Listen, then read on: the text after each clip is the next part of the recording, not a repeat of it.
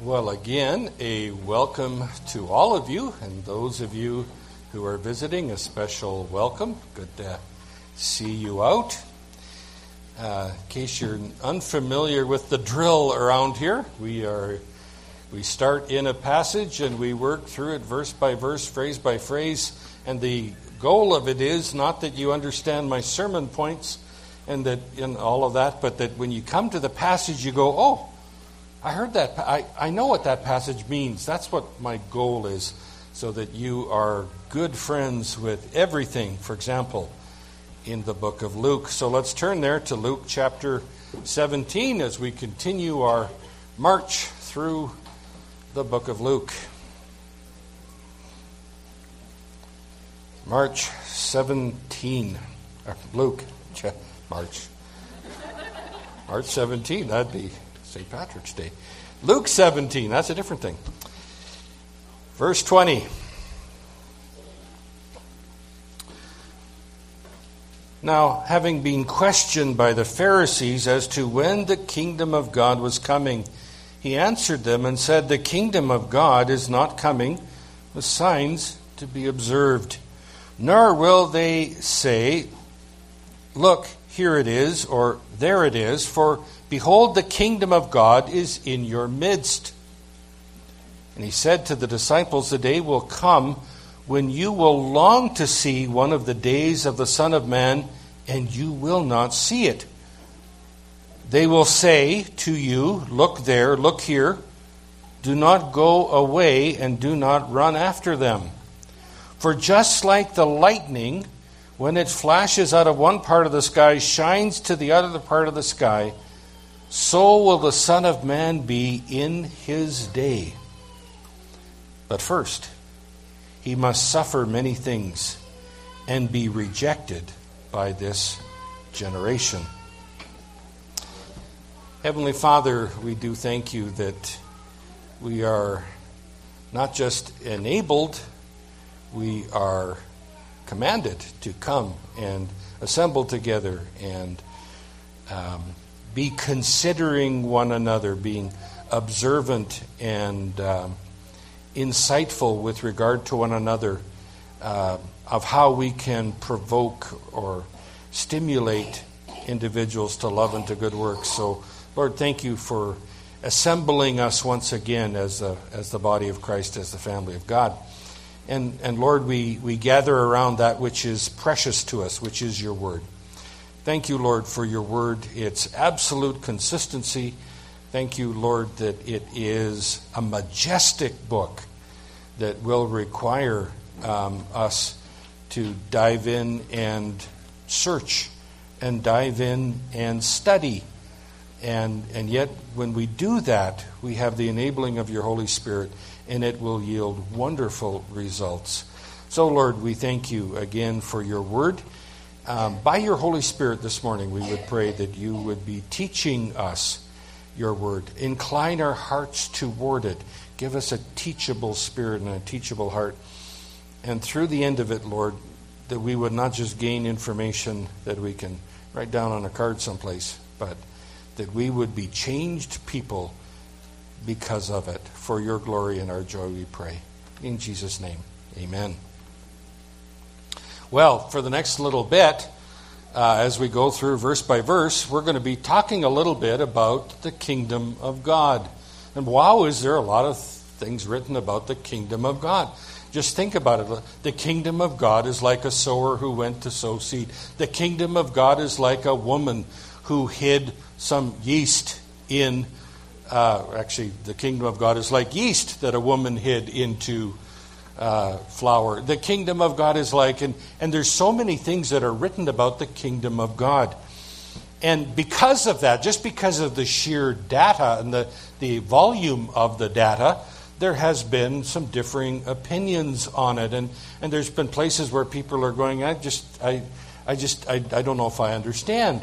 And that's a beautiful thing, because here's what God does is he makes some things in the Word of God that will only yield themselves to dedicated, diligent study. And so we want to do that. We want to be good students of the Word of God. And so that's what we're going to be embarking on. And it isn't that, here's Pastor Howard speaking about end times again, and does he only have three strings on his harp? No, we're doing it because it comes up, and because the Lord spoke a lot about this. And we see the ratio of that as we go through the book of Luke. We see the approximate ratio of how often he spoke of and the depth that he spoke on it as we see, as we go through the passages in the book of Luke. So, last week we began to study what were apparently, what seem at first blush, to be apparent contradictions connected within the huge subject of the kingdom of God. And for those of you who are going, no, I think everything's pretty straightforward, I've got my mind made up, let me point out to you a few things that are a little bit you're going to need to navigate when you're thinking about and talking about the kingdom of God. Number one, well, actually, I'll give you all of them. Signs, are they discernible? Geography and timing. Those are the things that really define, and those are the watershed issues in figuring out what the kingdom of God is. Signs, what's discernible and what isn't. Geography, where is this going to happen? And timing. All of that matters in the kingdom of God. And here are some things where there's a bit of head scratch. Legitimate head scratch. First one, signs. Luke chapter 17, verse 20, he said, "The kingdom of God is not coming with signs." Oh. Okay, so that's one thing we know right off. When we're talking about the kingdom of God, if somebody starts out and says, okay, well, what is the sign of his coming? You go, whoa, I got a verse. There are no signs, period. Shut the door. We're done there. Okay, there are no signs to be observed. And then we go, but wait a minute. Hang on there. Let's go to Luke chapter 21. Luke chapter 21. Verse 20, for example. How come I can't find it? There we go. But when you see Jerusalem surrounded by armies, then recognize that her desolate... That sounds like you're looking for a sign. Yeah. Well, let's go down to verse 25. There will be signs in sun, moon, and stars, and on the earth, dismay among nations. In perplexity, all the roaring of the waves, sea and the waves, men fainting and so forth. That when, verse 28, you see these things begin to take place, straighten up, lift up your heads, because your redemption draws nigh. Oh, there are going to be signs. So there aren't going to be signs, and there are going to be signs.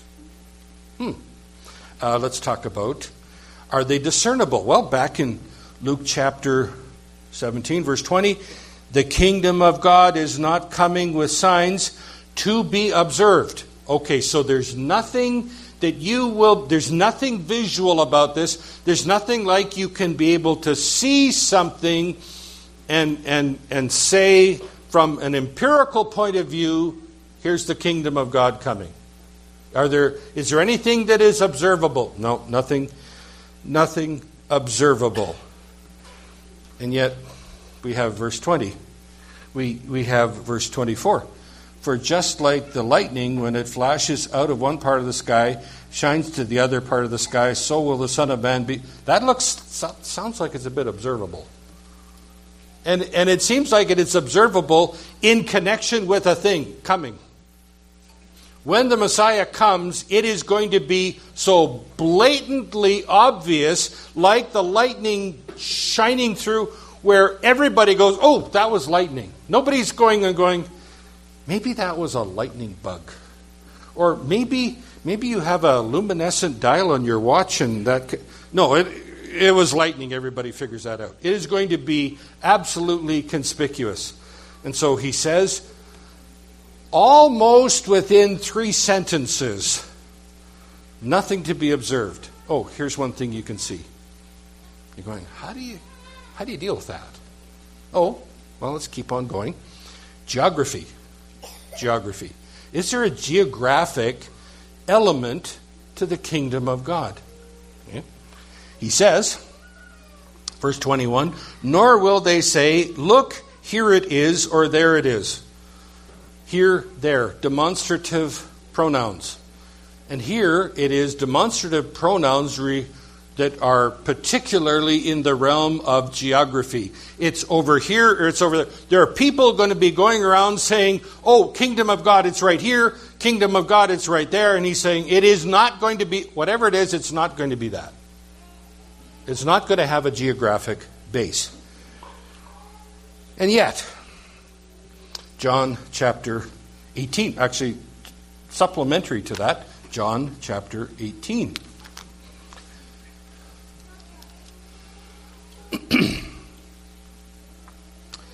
Verse 33, therefore Pilate entered into the praetorium and summoned Jesus and said to him, are you the king of the Jews? That's sort of kingdom talk right there. Jesus answered, are you saying this of your own initiative, or did others tell you about me? Pilate answered, I am not a Jew, am I? Your own nation and your chief priests delivered you to me. What have you done? Jesus answered, my kingdom, okay, we radar up, we need to receivers up. My kingdom is not of this world. Okay, so whatever else we need to think about the kingdom, it is not of this world. Everyone in agreement on that? We just read a scripture, say everyone in agreement on that, and I ask for a show of hands. Nobody puts it. It's almost like you think that there's a trap here someplace. He says, very clear, my kingdom is not of this world. Well, why don't we just kind of camp on that verse and say, shut the door, we're done. What is the kingdom of heaven? Well, it's not on earth. Could he be more clear? It's not on earth, so he says. If my kingdom were of this world, then my servants would be fighting. So that would not be handed over to the Jews, but as it is, my kingdom is not of this realm. Go, oh. And the word realm there relates back to world. So I'm not developing a kingdom on any place geographic. And that's pretty clear, right? All right, keeps on going. Therefore Pilate said to him, so you are a king? So is this a kingdom issue? My kingdom? What are you talking about? So are you a king? Jesus answered, you say correctly that I am a king. So he is a king. For this I have been born, and for this I come to the world to testify the truth. Everyone who is of the truth hears my voice. Pilate says to him, the ultimate politician, what is truth?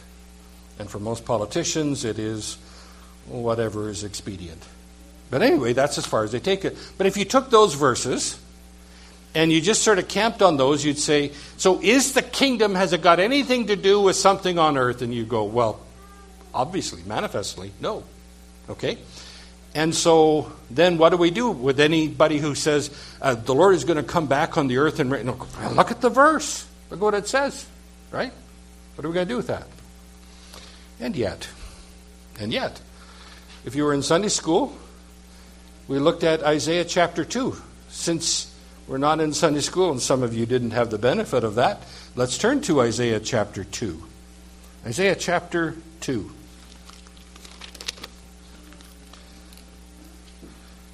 As we said, there are so many passages in the Word of God that talk about something, and there's a geographic connection.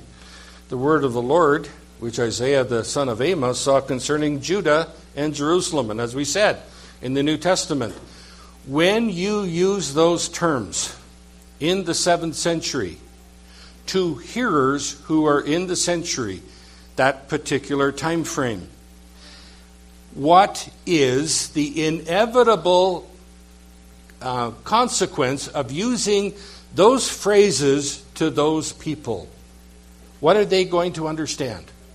For example, let's use an example that would maybe differentiate a little bit what I'm trying to say.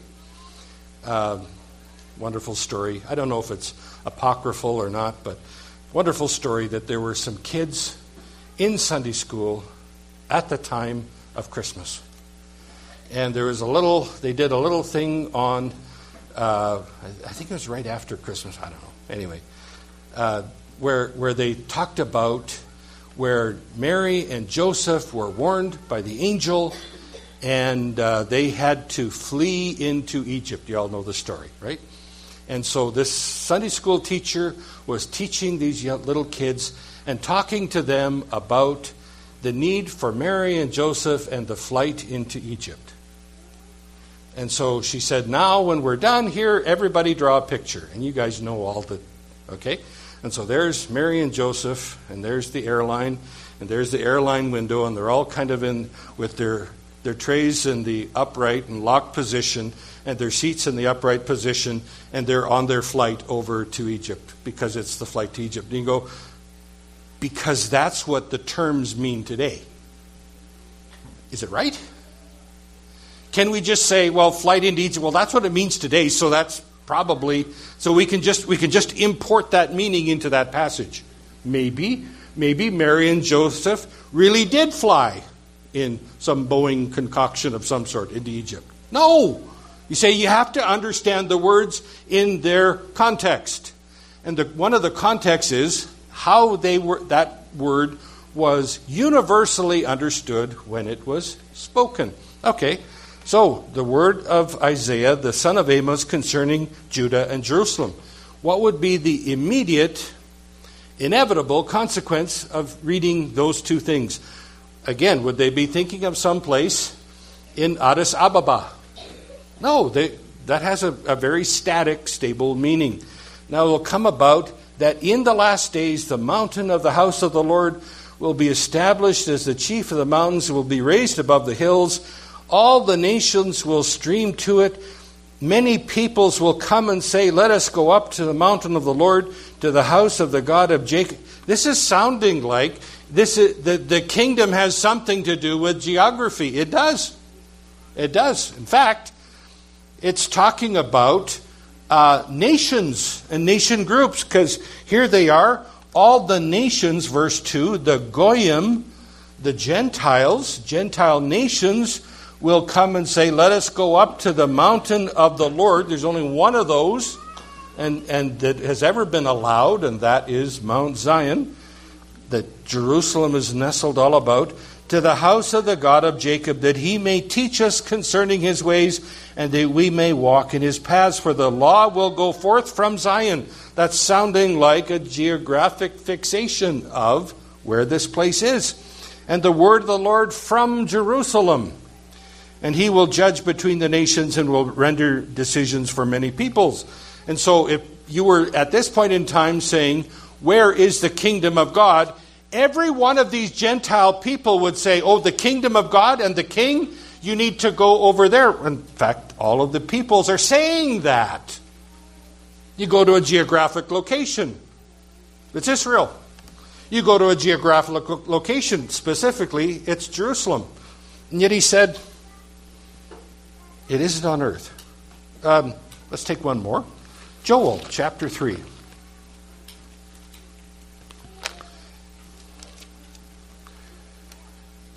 Joel chapter 3.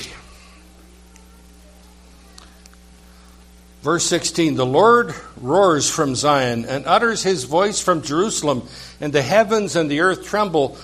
But the Lord is a refuge for his people and a stronghold to the sons of Israel. Then you will know that I am the Lord your God, dwelling in Zion, my holy mountain. So Jerusalem will be holy, and strangers will pass through it no more. That sounds geographic to me.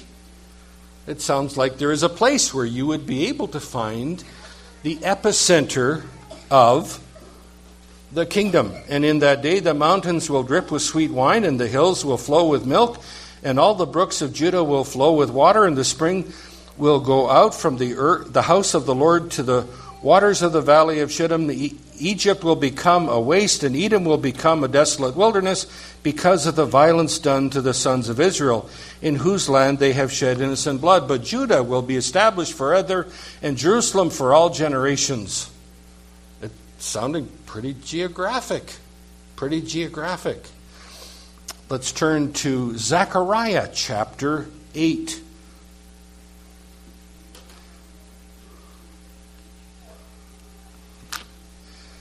Zechariah chapter 8.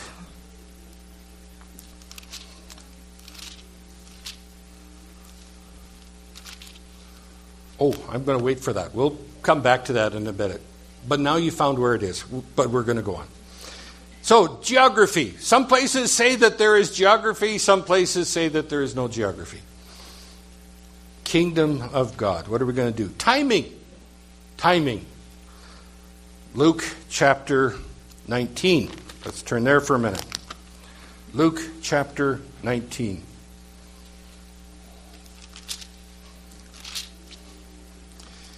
Verse 11.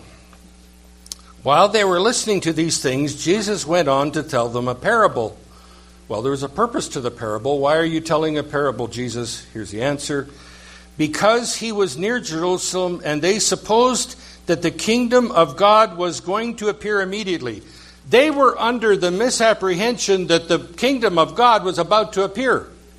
And so he tells them a parable, which we're going to study in detail in time, about the fact that, no, it's not. There's going to be some lengthy period of time before the kingdom comes. Matthew chapter 25. Matthew chapter 25. It's going to be a little bit like Baptist air conditioning in here. We're going to be turning to a lot of pages. Matthew chapter 25.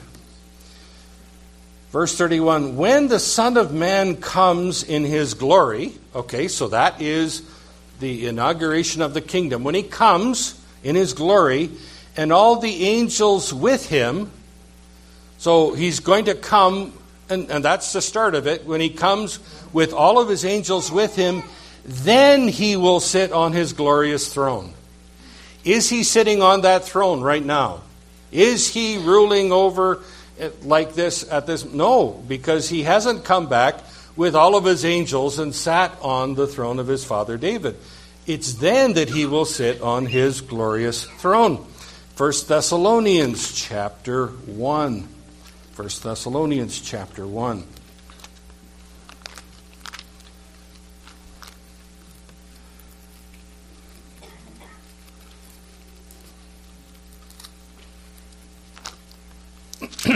And let's pick up the passage in verse 9. For they themselves report about us what kind of a reception we had with you, and how you turned to God from idols to serve a living and true God.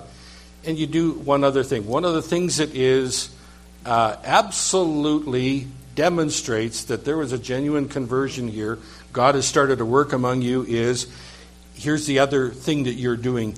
And to wait for his Son from heaven, whom he raised from the dead, that is Jesus, who rescues us from the wrath to come. What was true about these people? Well, they had embraced teaching. And this is interesting, because how long was Paul here in Thessalonica? Very short time. Might have been less than a month. You go, boy,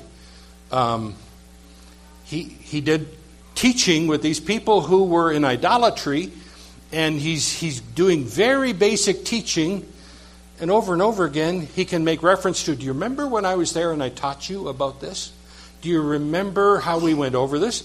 You mean Jesus taught about prophecy and end times when he was only there for a little? I mean, if he's only there for a little bit of time, you teach the important stuff. Right? You wouldn't go into eschatology, which most people just kind of relegate to, well, that's kind of optional, whatever.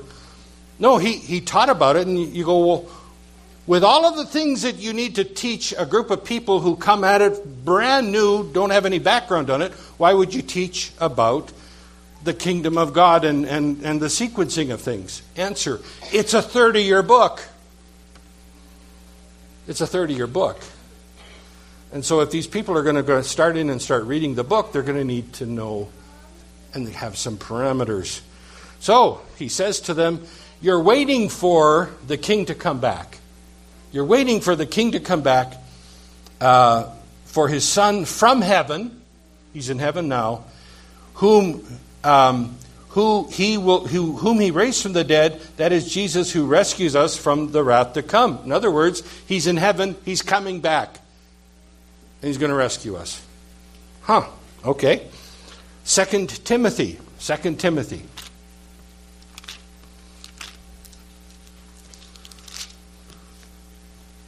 Here he's giving a charge. Paul is giving a charge to Timothy. And by extension, he's giving a charge to every preacher boy who comes after them.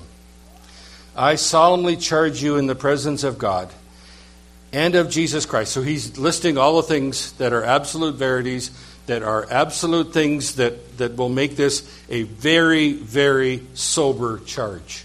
Okay? I command you in the presence of God and of Jesus Christ, who is to judge the living and the dead, and by his appearing and his kingdom. And by the way, we'll get to this as we come by, but frequently, like in most places in theology, they will talk about events as a whole, the coming of Christ. And through that, it will talk about a whole bunch of different events. Here, he begins to make a distinction. There is a time distinction between his appearing and his coming in a kingdom, which we're going to get to, okay? But you need to understand it's all part of the big package of the coming of the Lord, but there is an appearing and there's a coming kingdom. And he says, here's what you guys are waiting for, his appearing, okay? Here's what you're waiting for, Timothy, his appearing and his kingdom. He says, on the basis of all of that, preach the word, be ready in season, out of season, and so forth. So it looks like there is timing. There's a timing issue. And yet, Matthew chapter 12.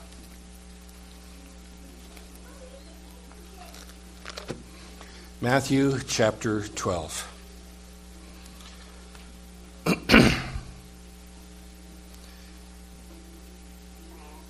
Verse 27, if I by Beelzebub cast out demons, by whom do your sons cast them out?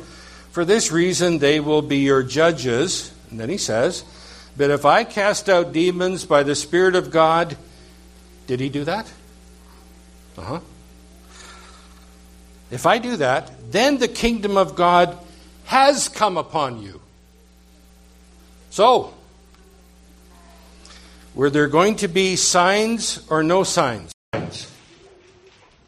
Well, if you look at all the verses, both. So, was there signs that were going to be discernible, visible? Well, looks like both. Looks like both. So, is it going to have a geographic element to it? Well, some verses say yes, some verses say no. Or, more to the point, you'd say both are said. Timing. Were the people at that point in time, just as they were they in the kingdom? Are we in the kingdom? Or are we looking for a kingdom to come? And you go, as much as this seems like a terrible muddle, seems like both. Seems like both. So, how are we going to... See, you might be thinking, preacher, you really did it. What you did was you used all the verses and now you've created a terrible muddle. You took some water that I thought was actually pretty clear. I thought I had all the answers here. There was a nice, neat system in my little noggin, and then you came along with a big old stir stick and you just muddied the water, and now I just don't know what to believe. Okay? And I just look at that and go, oh, good. I feel like I've done a good job here. I've done it. Because you could see as we went through, signs, are they discernible? Geography, timing. It says both. So what do we do? How do we do this? Well, one way to do is to pick one and camp on it and then just sort of sell the other at a discount. Or somehow try and explain that one away.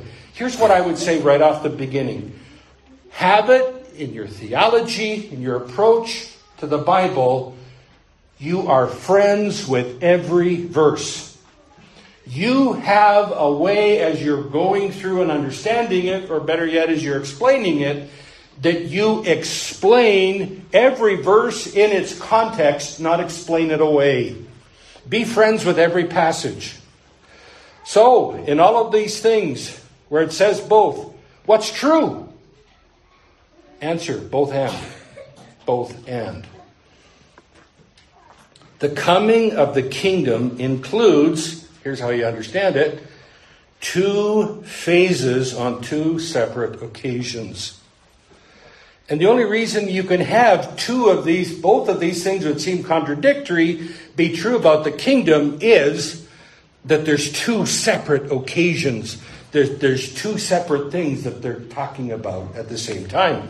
So the kingdom includes two separate phases on two separate occasions. And that is because the coming of the Messiah that was so extensively spoken about and referred to as one who is coming, the Messiah is coming, the coming of the Messiah, the anointed king, it came in two phases. It was unanticipated in the text of the Old Testament. It was a mystery. And God says, deliberately so. I deliberately kept it as something mystery so that you'd only sort it all out when you got to the New Testament.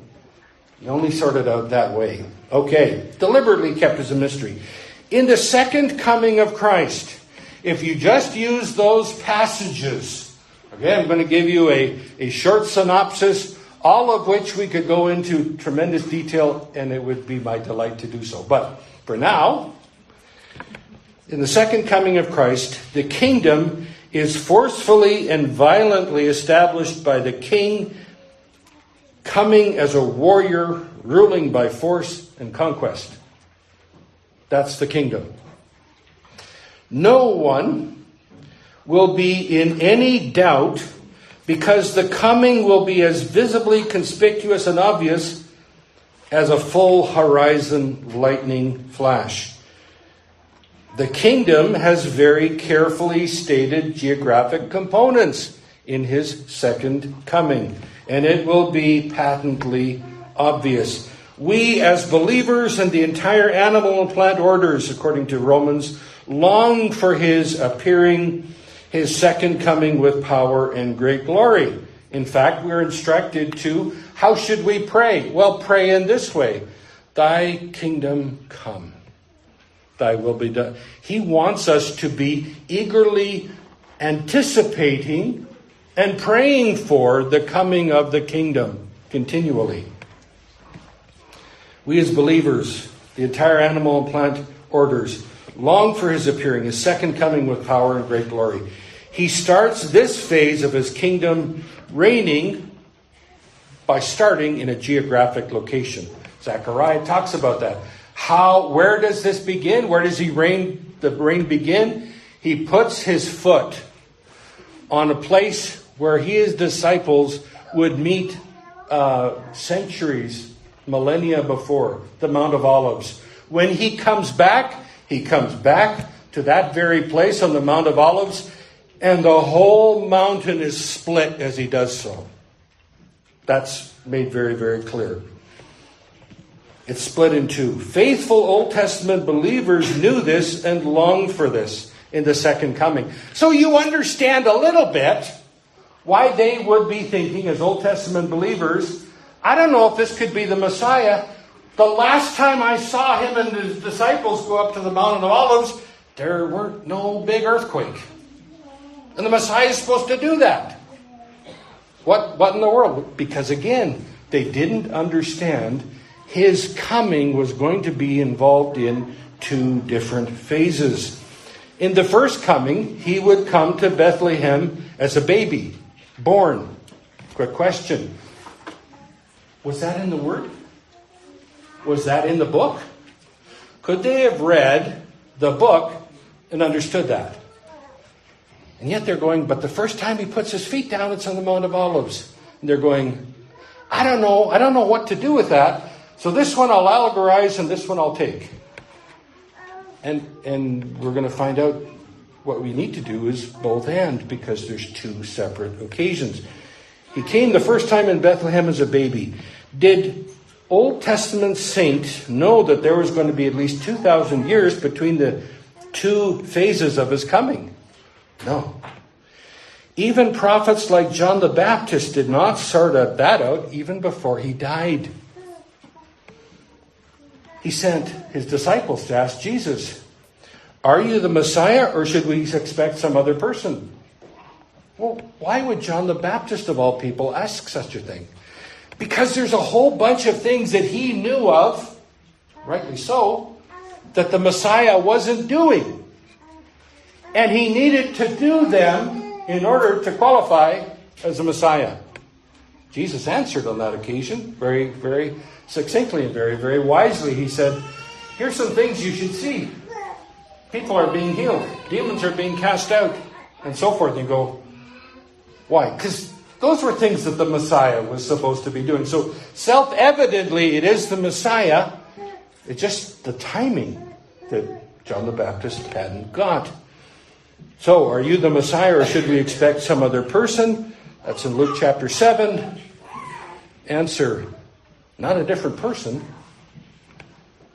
His miracles and kingly power over the natural order and even the demonic realm made that clear. But he did not come to earth on the Mount of Olives as first point of contact. He was not violently and with finality demolishing, dismantling, and replacing the Roman Empire as a mighty warrior, which they should have expected. Not a different person. It's a different coming. It's a different coming. So, back in our passage in Luke chapter 17. Nor will they say, "Look, here it is," or "there it is, for behold, the kingdom of God is in your midst."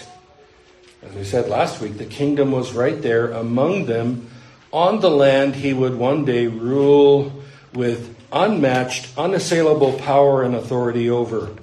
He had started a process of calling fallen sinners who were former rebels, calling them to repent and defect to the side and the rule of the rightful God the Father anointed King. And so in that regard, the first phase of the kingdom had begun. They were coming. It was a slow trickle at first, but the King was there in their midst, calling loyal subjects to himself, and his followers would continue that for at least 2,000 years. Well, that's the first little part of our passage. There it says, having been questioned by the Pharisees, he answered them, verse 20. Now, change, verse 22. And he said to his disciples.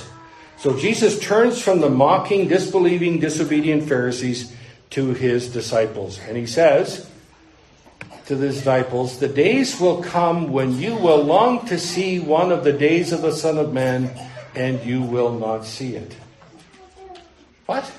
What does this have to do with timing of the kingdom at all? What does that have to do with anything of the price of tea in Addis Ababa? What's that got to do with anything? Well, a lot. Follow the reasoning.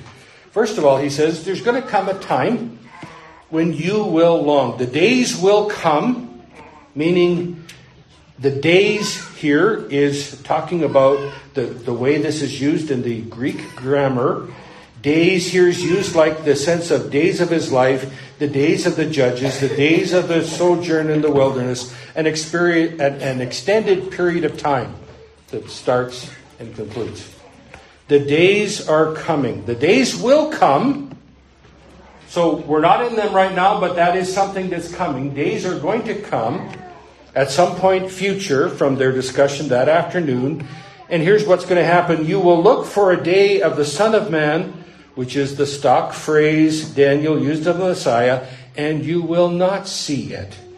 You will long, you will earnestly desire for something you do not have, and you will not see it, is the point. That's something coming. The King was here now, but not for long. Well, how could it be that the King was here now, but not for long. Verse 25. But first he must suffer many things and be rejected by this generation. He must suffer many things and be rejected by this generation. And the idea of the rejection is a very, very big, long, complicated word. Having been visually inspected firsthand, this generation, the society group as a whole, with a few individual exceptions, would declare a verdict of non-genuine, rejected, turned down, and cast off. This generation is going to have a close look at the Son of Man and go, no, kaput with the stamp rejected. That was what, and cast off, and the term is frequently used of kill him.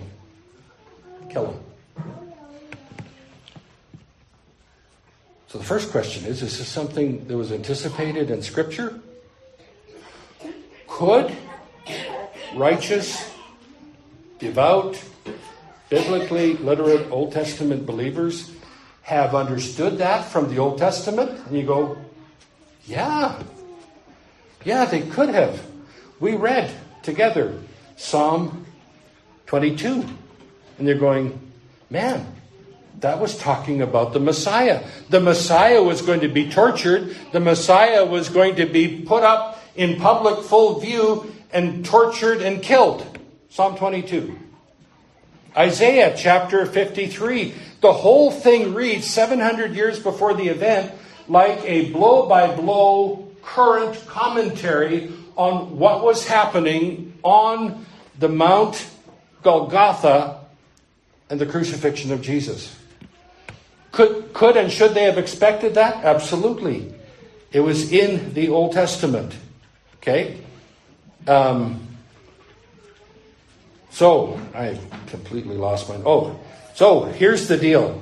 As Isaiah chapter 53 says, if he is the Messiah, he must suffer. If, according to the Old Testament, he is the Messiah, he must suffer and be put to death by his generation if all of the Scriptures are going to be fulfilled. If he had not, Jesus would no longer have qualified as the Messiah. And we see that as a point of logic. In the sermon, for example, of Stephen, not this one over here, his namesake, the first Stephen that we know of in Scripture. The Messiah, he says, the whole point of his sermon is the Messiah had to come and suffer and die. That was required of the Messiah. Acts 26, let's turn there for a moment, just to see how this was the regular fare of Paul's reasoning in sermons. He used this evangelistically. Acts chapter 26. This is the sermon to Festus. Verse 22, so having obtained help from God, I stand to this day testifying both to small and great. This is one of the things, this is standard of his preaching. Stating nothing but what the prophets and Moses said was going to take place. And here's the deal. Here is the normal thing he's discussing.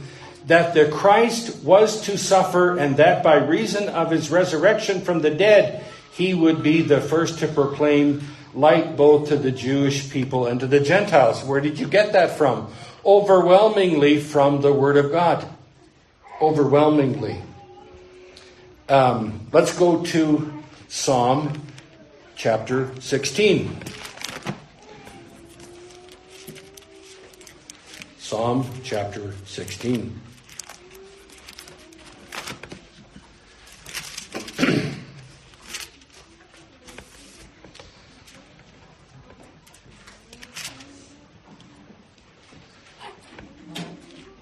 Verse 10, for you will not abandon my soul to Sheol. And this is words of the Messiah. These are words of a person, and they are yet words of Yahweh. And this would have been perplexing for them to be singing about them in their hymnal all the time, because it's talking about Yahweh, and then it says, God will not abandon my soul to the grave. And you're going, whoa, what? You will not allow your Holy One to undergo decay. You will make known to me the path of life. In your presence is fullness of joy, and at your right hand are pleasures forevermore. If you have a MacArthur Study Bible, turn one page back. And you will see messianic prophecies in the Psalms. Look through them, starting in Psalm 2 all the way to Psalm 118. These are all things that are talking about what is going to happen to the Messiah. All of these things needed to happen. And if they didn't happen to Jesus, he would not have been the Messiah. But take it, underline it, the Messiah must suffer. But was the Messiah going to be universally received and embraced? Absolutely. Yes, he was. Zechariah chapter 12, which we read before, talked about that. So which is it? Was he going to be rejected, or was he going to be accepted? Both and. What do you do when you see apparent contradictory prophecies? Go with one and allegorize the other, which is what many had done in their day, or interpret it somehow non-literally, which is what many others had done in that day, or do you say both and? Well, here we have the words of Jesus. Turn, if you would, to Luke chapter 24. Luke chapter 24. Talked about this in Sunday school. Here were the expectation of these people on the way to Emmaus, and they're going, man, we expected he was going to bring in the kingdom, and not looking like it's happening. What do we do with this? And Jesus tells us, and you know something? This is great medicine for our day too, because here he says, and he said to them, verse 25, "O foolish men and slow of heart to believe in all that the prophets have spoken." He's going, where was the deficiency? What was your problem? How could it be that you were good students of the Word of God and you missed this? You were slow to believe everything written. You go, but it's perfectly understandable, because it's saying two different things. It's saying two things that are contradictory. And he goes, yes. And so then you don't say, well, this is true and this isn't. You say both are true. And the only way you could come up with that is saying, he's going to have to come twice. He's going to have to come twice. But here, to these people who didn't understand that, the first part of him suffering, verse 26, was it not necessary? Was it not absolutely imperative for the Christ to suffer these things and enter into glory? In other words, to suffer those things and go back to heaven. And go back to heaven. No, but you're supposed to establish the kingdom. No, he's supposed to go back to heaven for a bit. And actually, we're going to look at a parable where he explains all of that. He's going to go back to heaven for a good long while. And then he's going to come back and bring in the kingdom. So beginning with Moses and with all the prophets, he explained to them the things concerning himself and the scriptures.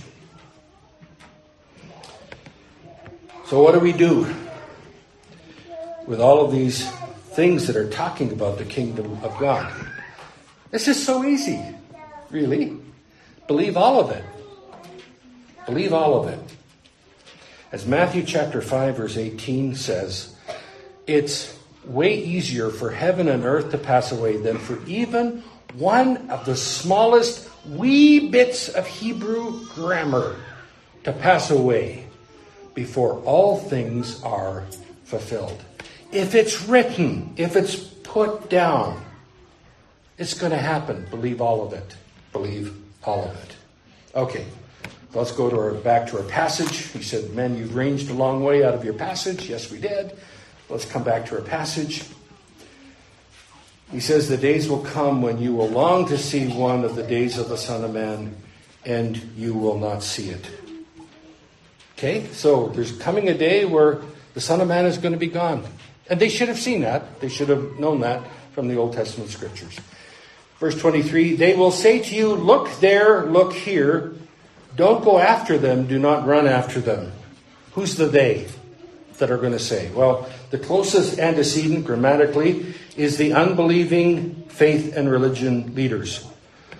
Unbelieving faith and religion leaders are going to be saying, okay? And it's in the voice of the imperative. They're commanding this or that. Look here, look there. Again, demonstrative of pronouns of geography. And he says to them, when they do that, don't go. And again, this is a big complicated word that you don't see in English. Don't go away and follow his party is the idea. Don't follow his leadership. Do not run after them or pursue them for their instruction. You know what? You mean there are people going around and saying the Messiah is here, the Messiah is there? Oh, yeah. And like, is that happening today? Oh, yeah. Yeah, absolutely. There are people going, there are about, I think, I read there are about 5 or 6 people who are going around and saying, I am the Messiah. Jim Jones, way back when, he said, if the scriptures are true, then I am the Messiah. Okay? So there are people going around and claiming that. In fact, there's a big organization, without naming names, the Jehovah's Witness, for example. The Jehovah's Witness insist as a point of essential doctrine. This is one of the things you have to believe in their system, that Christ came back invisibly and unobserved in 1914. If you don't believe that, you're not allowed to be a Jehovah's Witness. But they believe that Christ came back. It was invisible and it was undetected. And he came back to someplace in the good old America. Okay? And so he did come back. And so Jesus said, what do you do with that? Well, don't follow their leadership. Don't go after them. Don't do the Bible study. Don't do it, because you can tell they've already outed themselves as being haywire. Okay? So, for just like the lightning, when it flashes out of one part of the sky, shines to the other part of the sky, so will it be so will the Son of Man be in his day. Out of one part and shines to the other, total visible sky, upper atmosphere saturation and engulfment. It is everywhere very conspicuous. Everywhere visible by everyone, obvious and incontrovertible. That is what the coming of the Son of Man is going to be. Acts chapter 1. Let's look at a few more, just so that we are thinking correctly. Verse 9. After he had said these things, while he was lifted up, while they were looking on, and a cloud received him out of their sight. So this is the ascension of the Lord. And as they were gazing intently into the sky while he was going, by the way, that ascension into the sky, was that figurative or spiritual, or was it sort of like ish, or was it actually he was there in physical? Well, it was actually he was there in physical. He was lifted up to heaven. As they were gazing, he was going, behold, 2 men in white clothing stood beside them, and they said, Men of Galilee, why do you stand looking into the sky? This Jesus who has been taken up from you into heaven will come back in just the same way as you have watched him go into heaven. His going into heaven will be completely, accurately mirrored by him coming back, which is physically, visibly, and literally. Titus chapter 2. Titus chapter 2. Verse 11, For the grace of God has appeared, bringing salvation to all men, instructing us to deny ungodliness and worldly desires, and to live sensibly righteous and godly in this present age. What else are we supposed to be doing? Looking for the blessed hope and the appearing of the glory of our great God and Savior, Jesus Christ. Visibly, we are supposed to be scanning. We are supposed to be visually scanning, looking for something that is going to be the appearing in His glory. Something that is going to be very, very visible. In fact, turn, if you would, to Revelation chapter 1 and verse 7.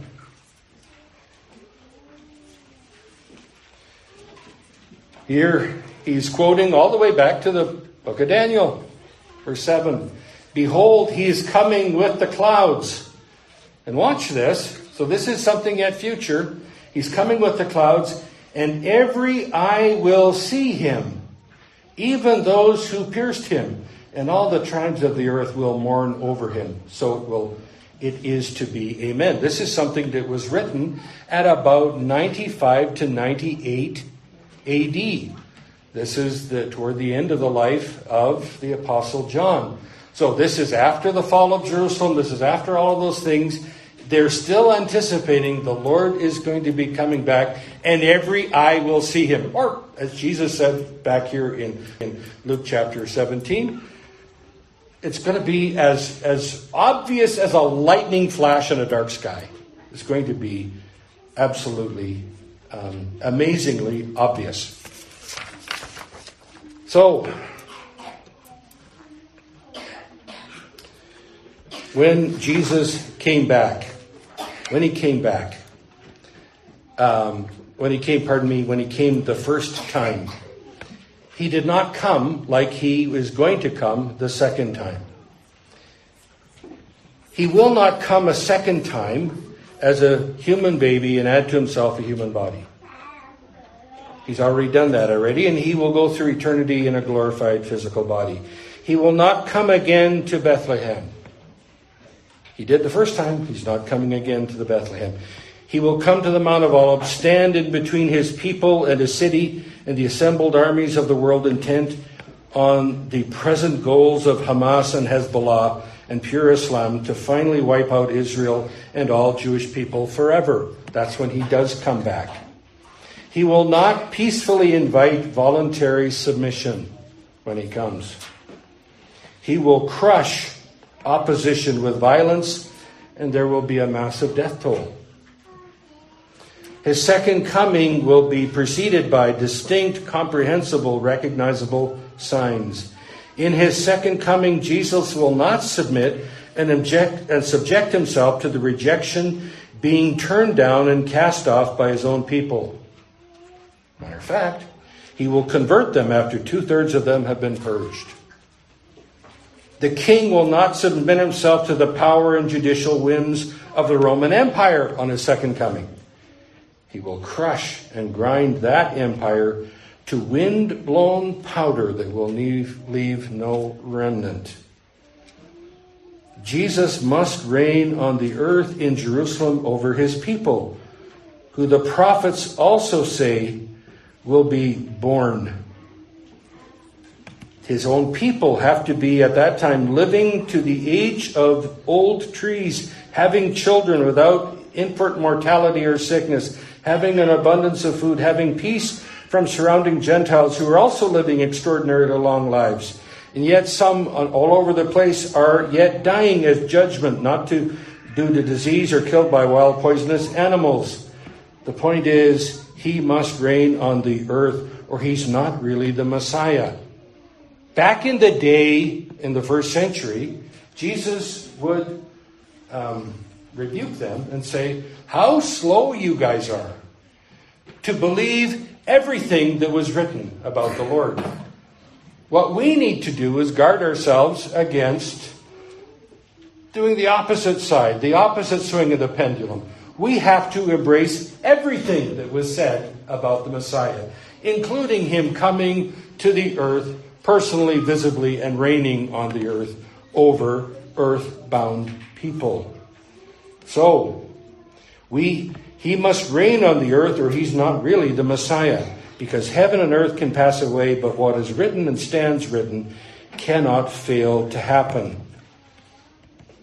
And then we get to Luke chapter 17, verse 25. But first he must suffer many things and be rejected by this generation. But before any of that can happen, of necessity, he has to suffer and be rejected.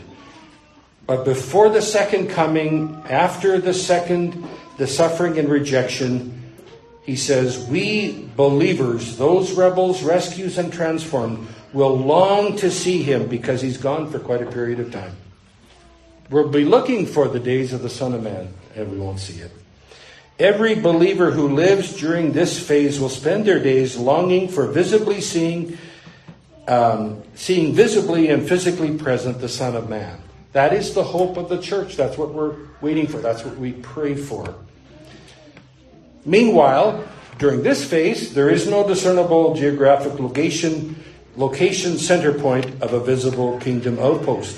The kingdom grows, for example, like a tiny seed, like a mustard seed, into an unexpectedly large plant. The kingdom of heaven is like.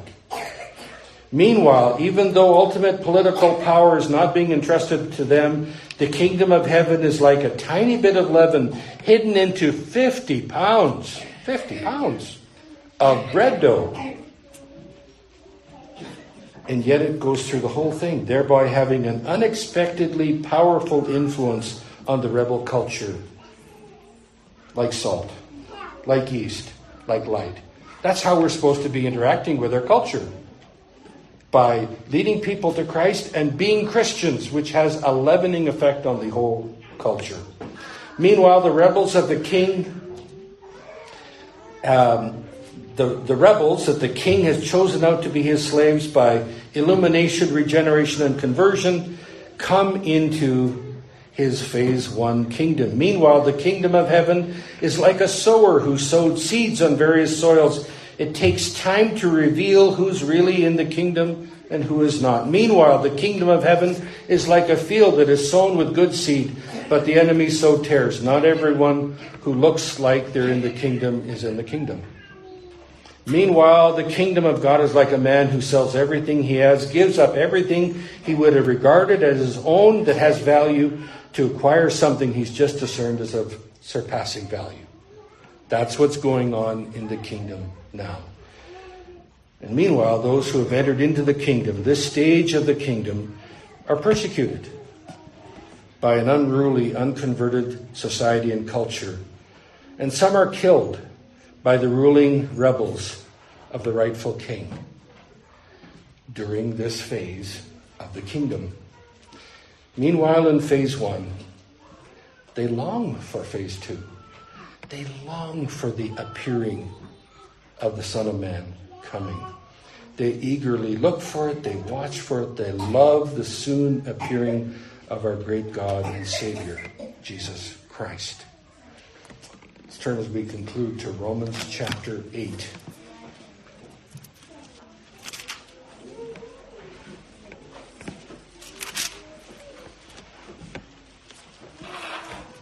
Here's a great sense of perspective. If you're a believer and you're going, I'm a believer, but not everything is going rosy. I'm a believer, but it doesn't feel like we're in the earth's golden age. I'm a believer, and I believe that the Lord is king over all, and yet not everything's going right. There's stuff going wrong. Verse 18, I consider that the sufferings of this present time are not worthy to be compared with the glory that is to be revealed in us. For the anxious longing of the creation waits eagerly for the revealing of the sons of God. Why? Why is even the natural order of creation longing for the Son, the manifestation of the sons of God, where the sons of God are going to become with finality, with glorified bodies? Why are they waiting for that? Because that's going to be the restoration even of the ecology. For the creation was subjected to futility, not willingly, but because of him who subjected it. But it was done in hope that the creation itself also will be set free from its slavery to corruption into the freedom of the glory of the children of God. For we know that the whole creation groans and suffers the pains of childbirth together until now. And you go, like, that's the very phrase that Jesus talks about of the coming of his kingdom, that there's like pain of childbirth coming on. Exactly. Well, it's going on in even the natural order of creation. And not only this, but also we ourselves. Here's the sentiment of believers. Having the first fruits of the Spirit, we've got the first portion of it. We haven't got all of that we're going to get, but we got the first portion of it. We ourselves groan within ourselves, waiting eagerly for our adoption as sons, for the adoption to become final, where he takes us home.